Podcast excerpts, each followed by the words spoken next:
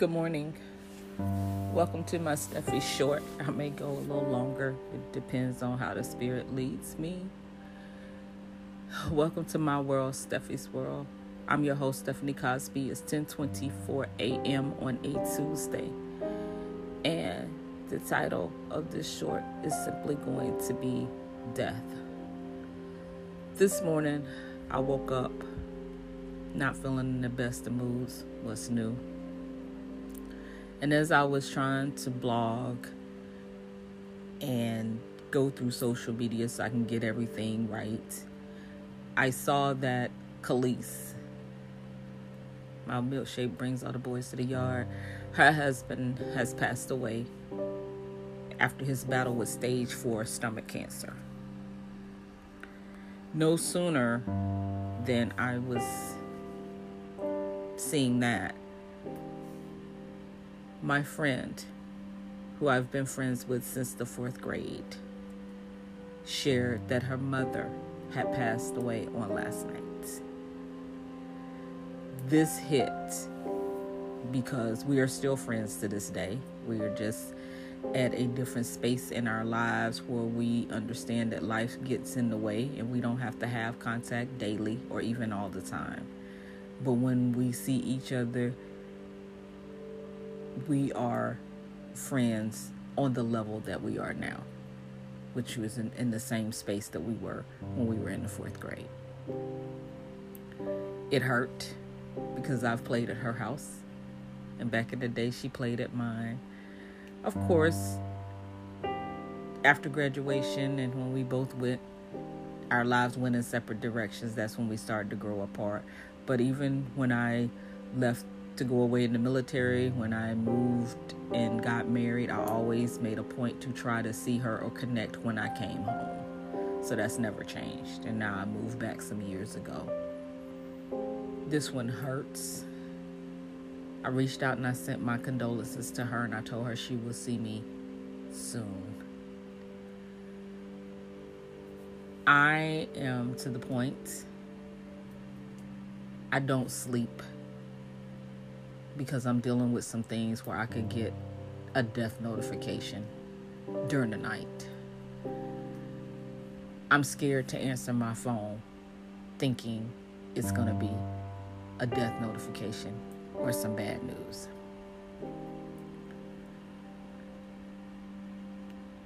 Over the weekend, Traci Braxton of the Braxton family passed away at 50 after her battle with cancer.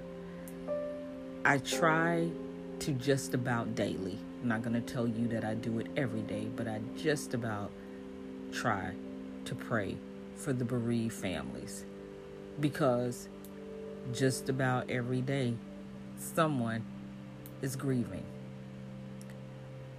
This week alone, two people that mean very much to me are dealing with the anniversary deaths of loved ones. I always try to be mindful, give them their space, check on them, and send prayers on that day. I try to push bad memories back to the corner of my mind, but I believe I lost an uncle myself around this time. I can't remember the exact date because it escapes me, but I believe he was laid to rest around this time some years ago.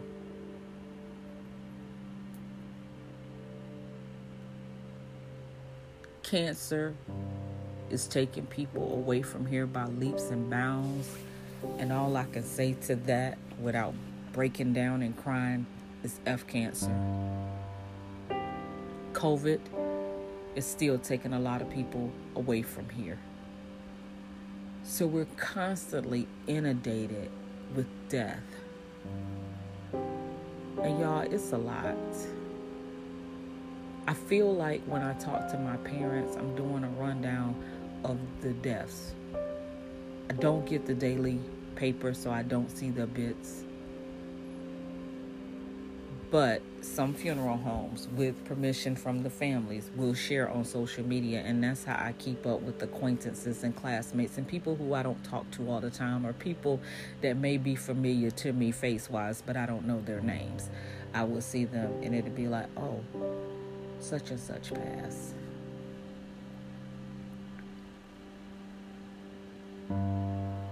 Then we see a war playing out right on our TV screens, social media, or however you get your news. My heart hurt when a hospital and a maternity ward was hit by airstrikes last week.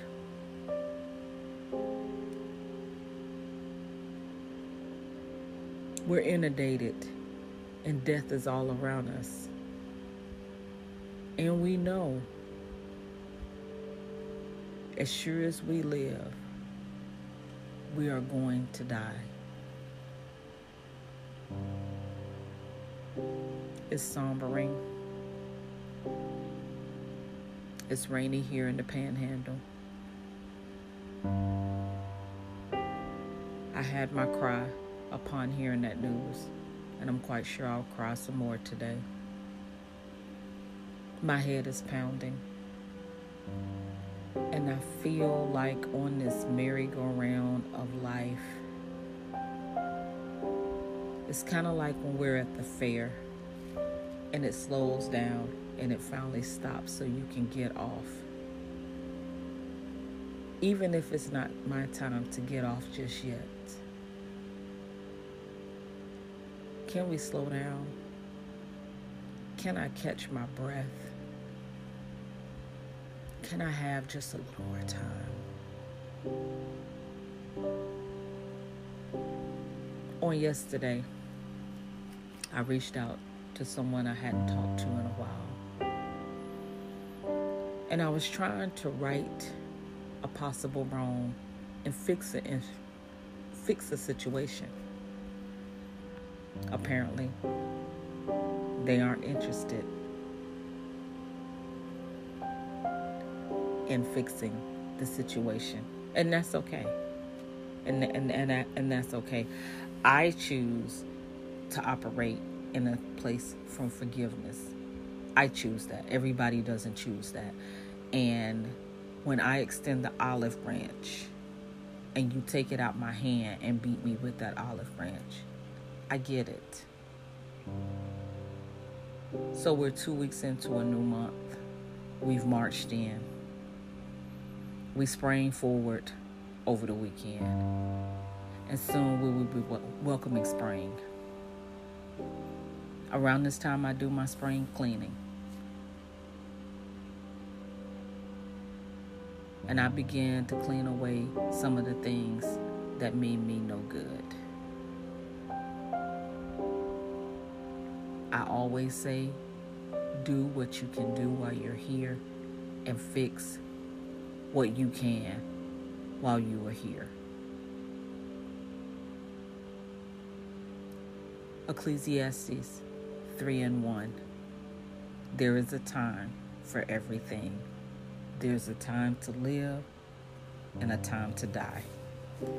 If you want to connect with me, you can find me at Cosby Seal SB I'm Stephanie Cosby on all other social media platforms, and I am Miss Cosby on Insta. If you find yourself stopped by the police, try to make it out of that stop safely and make it home alive.